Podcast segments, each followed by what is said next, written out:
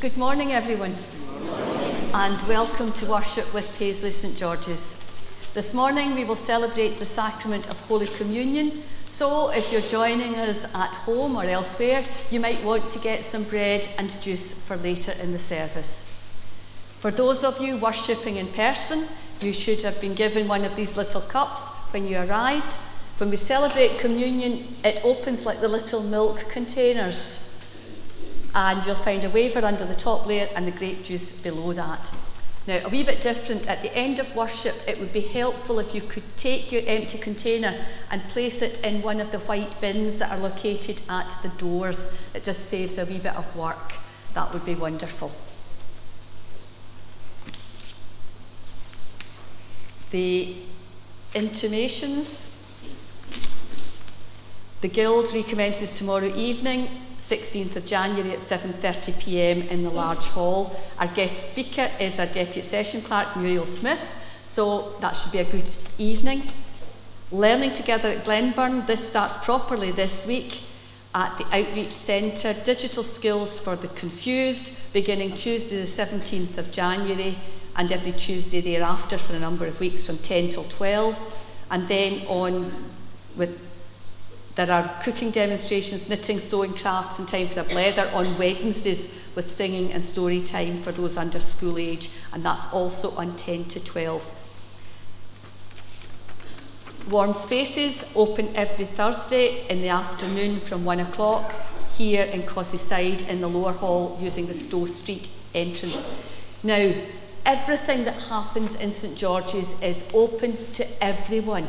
So please have a wee look, what takes your fancy, come along, invite your friends, your family, bring folks off the street, it would be good. So we welcome everyone. The Kirk session is called to meet at the close of worship this morning in the Lesser Hall. And as I intimated last Sunday, the funeral of the late Jim Reid will take place this Wednesday the eighteenth of January at twelve thirty p m at Woodside Crematorium, and I ask that you keep Jim's wife and their family in your prayers. These are all the intimations. Come, everyone, come and see. We come to see the Saviour, the Lamb of God. Come and seek him. Come and ask him. We come to stay a while with him. Come and see. Then go and tell. Then go and tell some more. But let's worship God by standing, if able, to sing hymn number five hundred nine. Jesus Calls Us O'er the Tumult, hymn five hundred nine.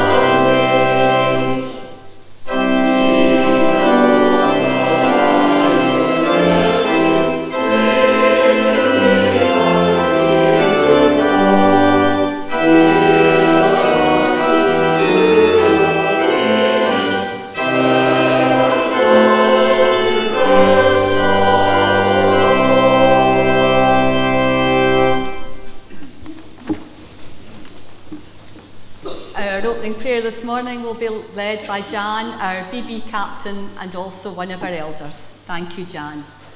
Let's pray. Lord, however we gather for this service, we come as your family, recognising the wonderful gift you gave us in Jesus, which we celebrated again just a few weeks ago. We remember too how that earthly life given for us ended, and we'll celebrate his last meal on earth with his disciples, just as he commanded in a wee while. As we listen to your word and follow the well-loved and familiar words of the communion service, we ask that you would open our ears so that we might hear your voice, open our minds that we might receive your eternal wisdom, open our spirits so that we may know your leading and guidance, and open our hearts so that we may receive your wonderful love and go out and share that with others. And now let's pray together using the words Jesus taught. Our Father, who art in heaven, hallowed be your name. Your kingdom come. Your will be done on earth as it is in heaven. Give us this day our daily bread, and forgive our debts as we forgive our debtors. Lead us not into temptation, but deliver us from evil. For thine is the kingdom, the power, and the glory forever. Amen. And now we go on to our reading. Our reading this morning is from John's Gospel, chapter one, verses twenty-nine to forty-two, and I'm reading from the New International Version. That's John's Gospel, chapter one, starting at verse twenty-nine, and it's John testifies about Jesus. The next day, John saw Jesus coming toward him and said, "Look, the Lamb of God who takes away the sin of the world. This is the one I meant when I said, a man who comes after me has surpassed me because he was before me. I myself did not know him, but the reason I came baptizing with water was that he might be revealed to Israel." Then John gave this testimony, "I saw the Spirit come down from heaven as a dove and remain on him, and I myself did not know him, but the one who sent me to baptize with water told me, the man on whom you see the Spirit come down and remain is the one who will baptize with the Holy Spirit. I have seen and I testify that this is God's chosen one." The next day, John was there again with two of his disciples. When he saw Jesus passing by, he said, "Look, the Lamb of God." When the two disciples heard him say this, they followed Jesus. Turning around, Jesus saw them following and asked, "What do you want?" They said, "Rabbi," which means teacher, "where are you staying?" "Come," he replied, "and you'll see." So they went and saw where he was staying, and they spent that day with him. It was about four in the afternoon. Andrew, Simon Peter's brother, was one of the two who heard what John had said and who had followed Jesus. The first thing Andrew did was to find his brother Simon and tell him, "We have found the Messiah," that is, the Christ, and he brought him to Jesus. Jesus looked at him and said, "You are Simon, son of John.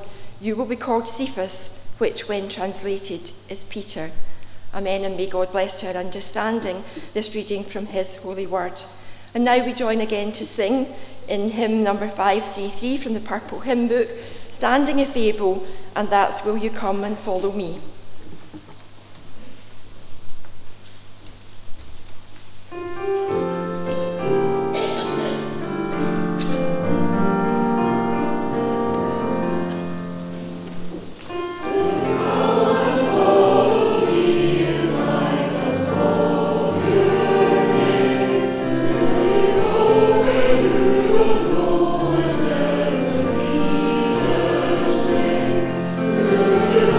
Let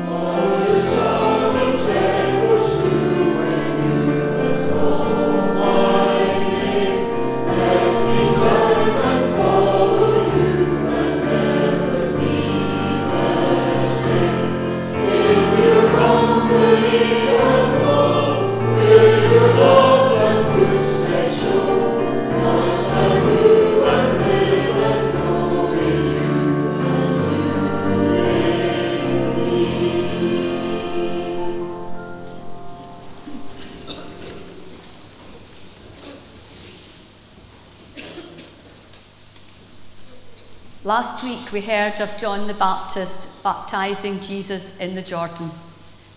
We heard of him recognising Jesus as the Son of God, as the Messiah. And John didn't keep this news to himself, for in our scripture reading this morning, we heard John tell two of his disciples that Jesus is the Lamb of God. The lamb as an animal of sacrifice, the lamb as a picture of God's people needing a shepherd. Later this morning, when we celebrate the sacrament of Holy Communion, we will hear the words, the familiar words, Lamb of God, you take away the sins of the world, have mercy on us. Lamb of God, you take away the sins of the world, have mercy on us. Lamb of God, you take away the sins of the world, grant us your peace. These familiar words that we hear so often in the sacrament of communion. The Lamb of God, the Lamb of God, Jesus, the one who takes away the sins of the world. Not just my sin, not just your sin, but the sins of the world. And yes, sin is a word, a word that so often sits quite awkwardly with us. And yet we all know that at times we make mistakes. At other times we deliberately, consciously make a bad choice to either do something or to om- omit to do something. We all do this, and we all know this deep inside ourselves. But when John the Baptist introduces Jesus to his two disciples, he does so by declaring Jesus to be the Lamb of God who takes away the sin of the world. And this emphasis on Jesus' global or cosmic role is typical of the fourth gospel, of John's gospel. Famously, later in the gospel, John presents Jesus saying, "For God so loved the world that he gave his only son." And in an age, this twenty-first century, where so much is centred on the individual, there is an urgent need to rediscover a perspective that recognises the wholeness and interrelatedness of society, humanity, and creation. Earlier this morning, Jan led us in the Lord's Prayer. So week in, week out, perhaps every day, we pray a phrase from that. We pray the phrase, "Forgive us our debts." Forgive us our debts. It's interesting that Jesus uses the plural our and us and not the personal my in the Lord's Prayer. And throughout the Lord's Prayer, if you stop and think about it, it is our and us and not my and mine. When we pray the Lord's Prayer, we are praying it together with all Christians, with all our fellow Christians, and we're praying to our Father in heaven, acknowledging then that all of us are brothers and sisters in Christ. But think about how we pray and when we pray the words. When we pray these words, forgive us our debts. Are we caught up in thinking about our own personal debts? Do we limit our horizons when we pray this prayer to our own personal sins, forgetting and ignoring the sins of society, ignoring the sins of those in positions of power, and those sins that dishonour God and do so much damage? For sin is a societal as well as a personal issue. If you've read the papers this week, listened to the news, then many examples of that will come to mind. We can't help but hear of the continuing war in Ukraine, the sin of the war in Ukraine, the sin that continues to mean that women are dying from domestic abuse, the sin of the delicate ecology of this planet Earth being destroyed by selfish human activity, the sin of economic systems that leave millions in poverty, while a few have more millions than they know what to do with. But Jesus, well, Jesus didn't just speak of sin. He did something about it. Jesus did something about it. He cared for the victims of others' sins. He cared. He challenged the powerful. in particular those whose sinful practices did so much damage. And ultimately, ultimately, he gave up his own life. And as he gave up his own life, he spoke words of forgiveness as he did so. So, as we think about the sins of the world, and we think of the great love that Jesus has for everyone, then we need to take up the challenge to do something about the sins of the world. It might be about campaigning, it might be about our lifestyle, it might be about our spending choices. And it's about the act of loving support of those damaged by such sins. And yes, within Paisley St George's, we do some things. We support various charities throughout the year, the Women's Aid, the food banks.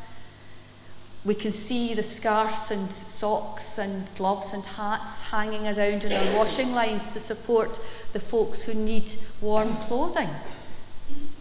But the challenge to do something reminded me of a quote that I read earlier this week. The Franciscan Richard Rohr, in his book Dancing, Standing Still, Healing the World from a Place of Prayer, makes this provocative statement. He says, "Worship of Jesus is rather harmless and risk-free.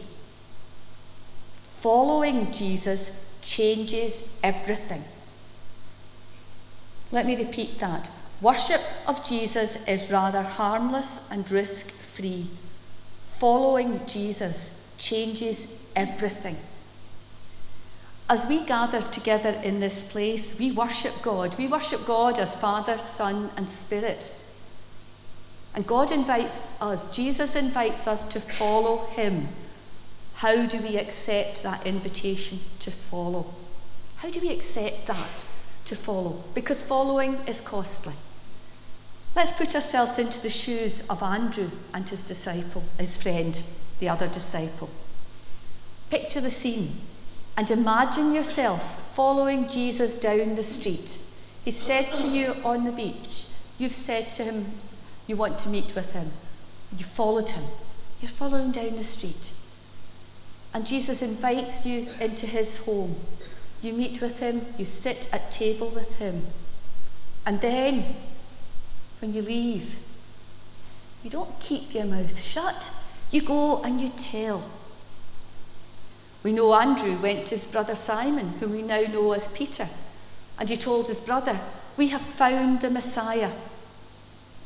Peter didn't take it on trust either. He went to see too, and then he went and told others, perhaps his friends, James and John. We don't know exactly, but we do know that Peter and Andrew and the disciples went on to tell others, many, many other people. But we also know, and I take great comfort in this, that Peter, like you and me, was not perfect. He had his moments of doubt. However, he came, he saw, he told. And he did it again and again. And there was maybe a wee bit more to it than that, for Andrew didn't just tell his brother Simon. He took him. He invited him to come and see. He showed him. He introduced him to Jesus. And these meetings with Jesus changed Andrew and his brother and the other ten whom Jesus chose as his twelve. And it's through the actions of all of these earlier followers of Jesus that we have come to hear the good news, that we are here today. We are here today because this has been handed down through the generations. We could think of it like this. Suppose you went from here and you told two people about Jesus. And those two people went and told two, each went and told two more. So that would be four. And if they went and told two more, eight, and so on and so forth. And it is incredible how that number builds up exponentially. And we today have come to hear about the love of Jesus through Andrew and his friend going to meet with Jesus, through John having been having baptized Jesus and told his followers. All of that means that we are here today. But this path of discipleship, of following Jesus, of learning from Jesus, is not a path of power. It's a path of openness. And discouragement or doubt are not signs that we're on the wrong path, but as the psalmist puts it, happy are those who make the Lord their trust. Happy are those who make the Lord their trust. So when we do things, we need to trust in God. And I think that's especially true for us in St George's at the moment, for we are trying a number of new initiatives. And in those days when one or nobody comes through the door, let us remember to put our trust in the Lord. But let's remember to do more than just put our trust in the Lord. What did Andrew do? He went and he told, he brought. So we need to do that too. We need to go and share and bring others. We put our trust in God. And I always like to think a wee bit about this, because the story started at the creation, when the world was created and God spoke. Or as John wrote in the opening verses of his gospel, he wrote, "In the beginning the Word already existed. The Word was with God and the Word was God. From the very beginning the Word was with God. Through him God made all things. Not one thing in all creation was made without him. The Word was the source of life, and this life brought life to people.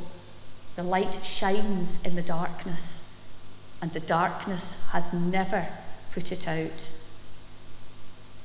Jesus, Son of God, was born, lived, died, and rose again for you and for me.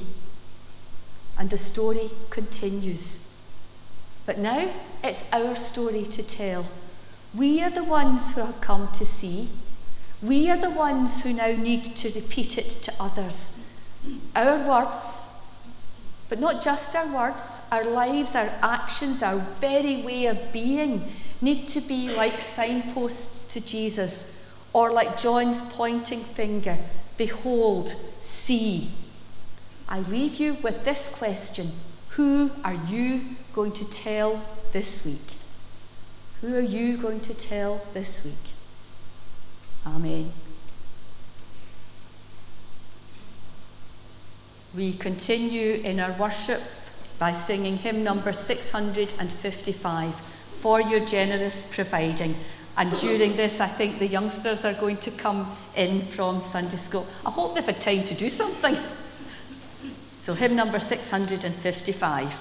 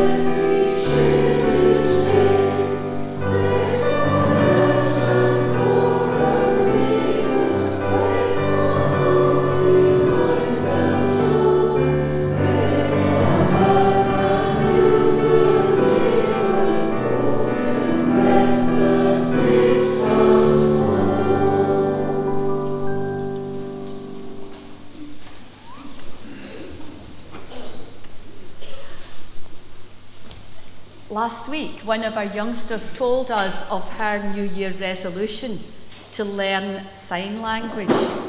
During COVID, we learned to sign the peace. Remember?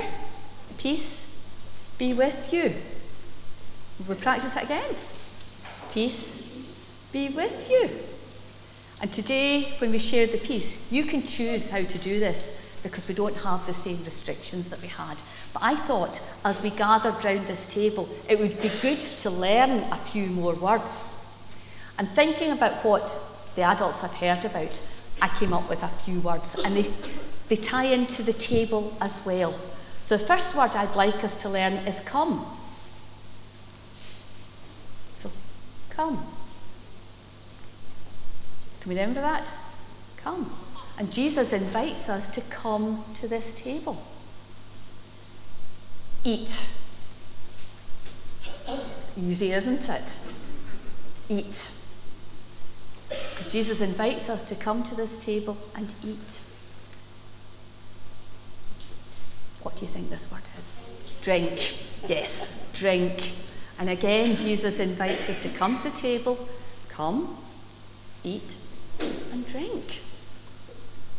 And after we've done all that, then we have to go and tell. So we have to go and tell. So to G- today, Jesus invites us to come, to eat, to drink, and then to tell others. Now, we're going to talk a bit more about this, and I know you listen so carefully to me. And during this the sacrament of Holy Communion, because this is a very special service and it's called a sacrament, we have the opportunity to say together the words of hymns six hundred fifty and six hundred fifty-one, if the grown-ups maybe want to look them up. Uh, but we're going to sing a hymn before then, so maybe not, not now is not the best time to look them up. Maybe look them up after we've sung another hymn.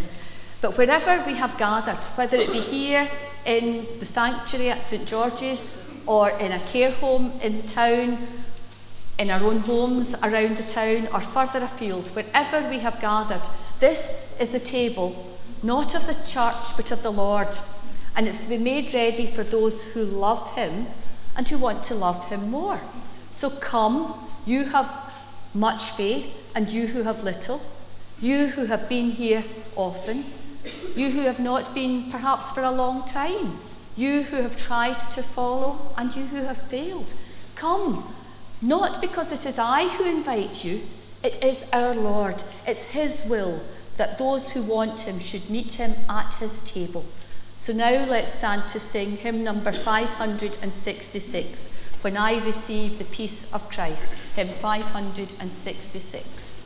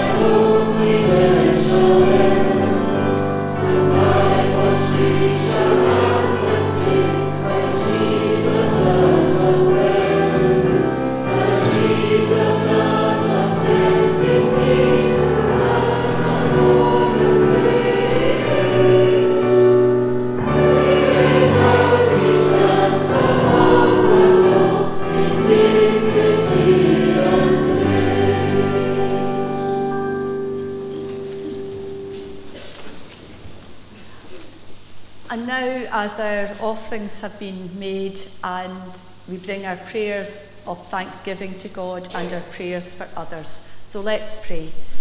Lord God, we have made our offerings for the work of the church. With our money, we offer ourselves for your service. We ask your blessing on all the socks and scarves and hats knitted with love. May those who receive these feel the warmth of your love as well as the warmth of the wool. Bless all that we offer, Lord, and grant wisdom to those who have responsibility for using these gifts. May they be used to share your love with others, we pray. Hear us now as we pray for others.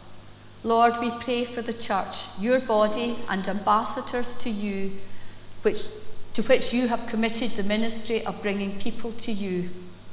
Grant us grace to live as light and salt in your world, that we may be effective witnesses for you to our family and close friends, in our neighbourhood and our town, in our nation and the world at large. Help us to commit ourselves to pray earnestly that your kingdom may come in our community of Paisley, in our nation of Scotland, and in the world. We pray that your church will stand firmly rooted in your word. We pray for our ministers and spiritual leaders for wisdom and grace to proclaim your truth without fear. We pray for our King and his family, which, like other families, face internal conflict. We pray for our political leaders in Paisley, in Scotland, and in the United Kingdom, that they may be endowed with wisdom and a longing to serve you faithfully. We pray for your protection upon our leaders. And we know that this winter period is particularly challenging for the poor in our nation and the not so poor, Lord, as we all face increasing food and fuel bills. Thank you for you, thank you for our social support system that is in operation, for the N H S and our care system. We know, Lord, that these systems are stretched beyond belief, and so we pray for all who work within these systems, seeking to serve others with limited resources. We pray for those in need throughout the world. May we continue to be an extension of your love to those who are in dire need. Comfort those who have lost their loved ones. Grant healing to the sick. And in a moment of silence, hear the prayers from the depths of our beings.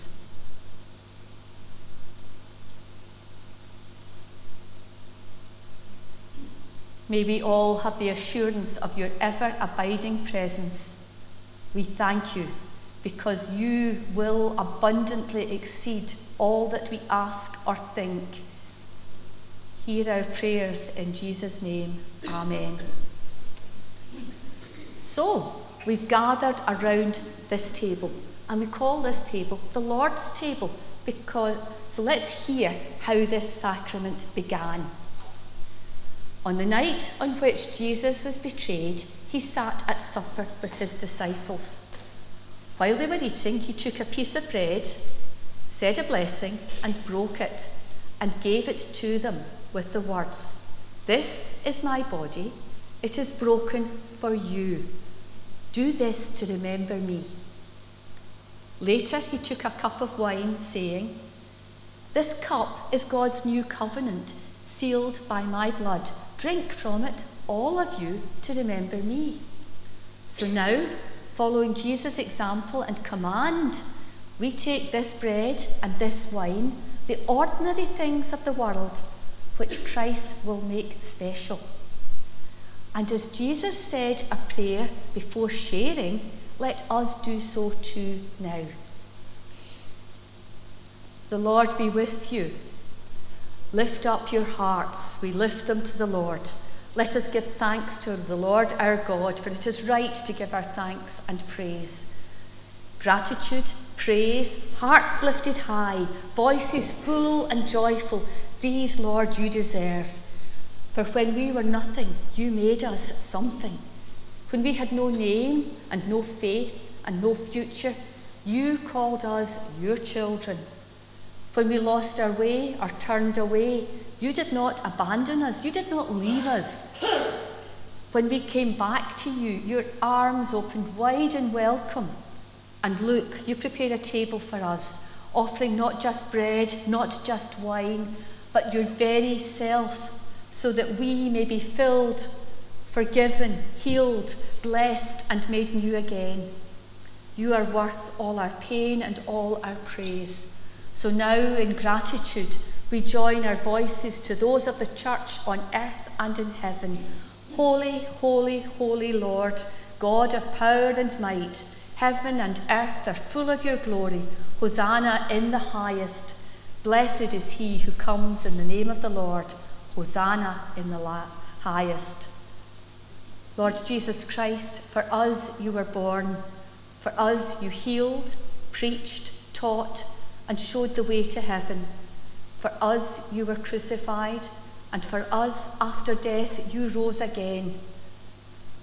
Lord Jesus Christ, present with us now, wherever we are, for all that you have done and all that you have promised. What have we to offer? Our hearts are em- our hands are empty, our hearts are sometimes full of wrong things. We're not fit to gather up the crumbs from under your table. But with you is mercy and the power to change us. So as we do in these places what you did in an upstairs room, send down your Holy Spirit on us and on these gifts of bread and wine, that they may become for us your body, healing, forgiving, and making us whole. And that we may become for you your body, loving and caring in the world, until your kingdom comes. Amen. Among friends gathered round a table, Jesus took bread and broke it and said, "This is my body. It is broken for you."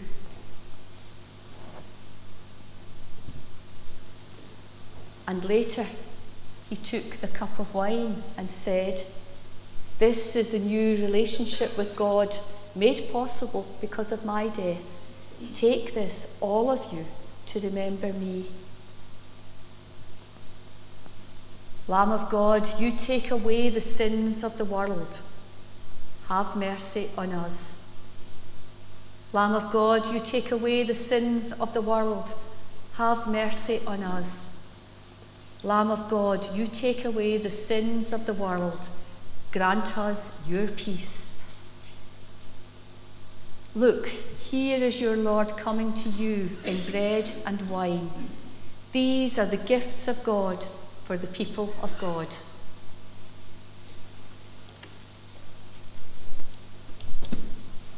Thank you.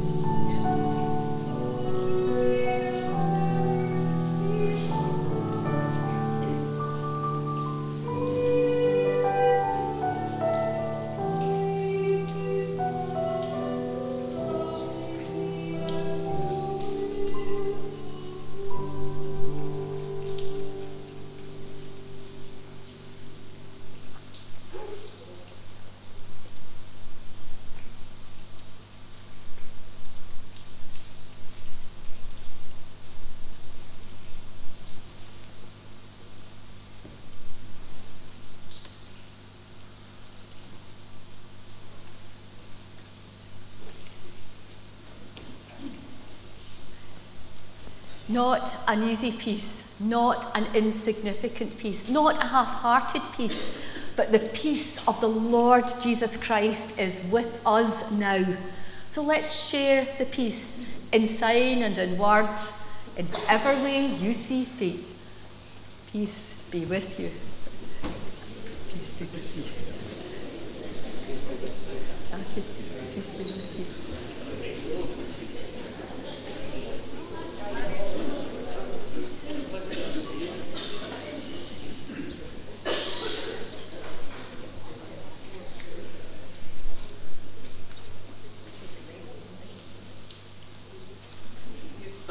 So many different ways of sharing the peace, but it doesn't matter because we are sharing God's peace, peace of our Lord Jesus Christ with us. So let's pray. Lord Jesus Christ, you have put your life into our hands. Now we put our lives into yours. Take us, renew and remake us. What we have been is past. What we shall be through you still awaits us. Lead us on, take us with you. Amen. We close this morning's joyous celebration with a really good sing, hymn five hundred twelve, To God Be the Glory, Great Things He Hath Done, hymn number five hundred twelve.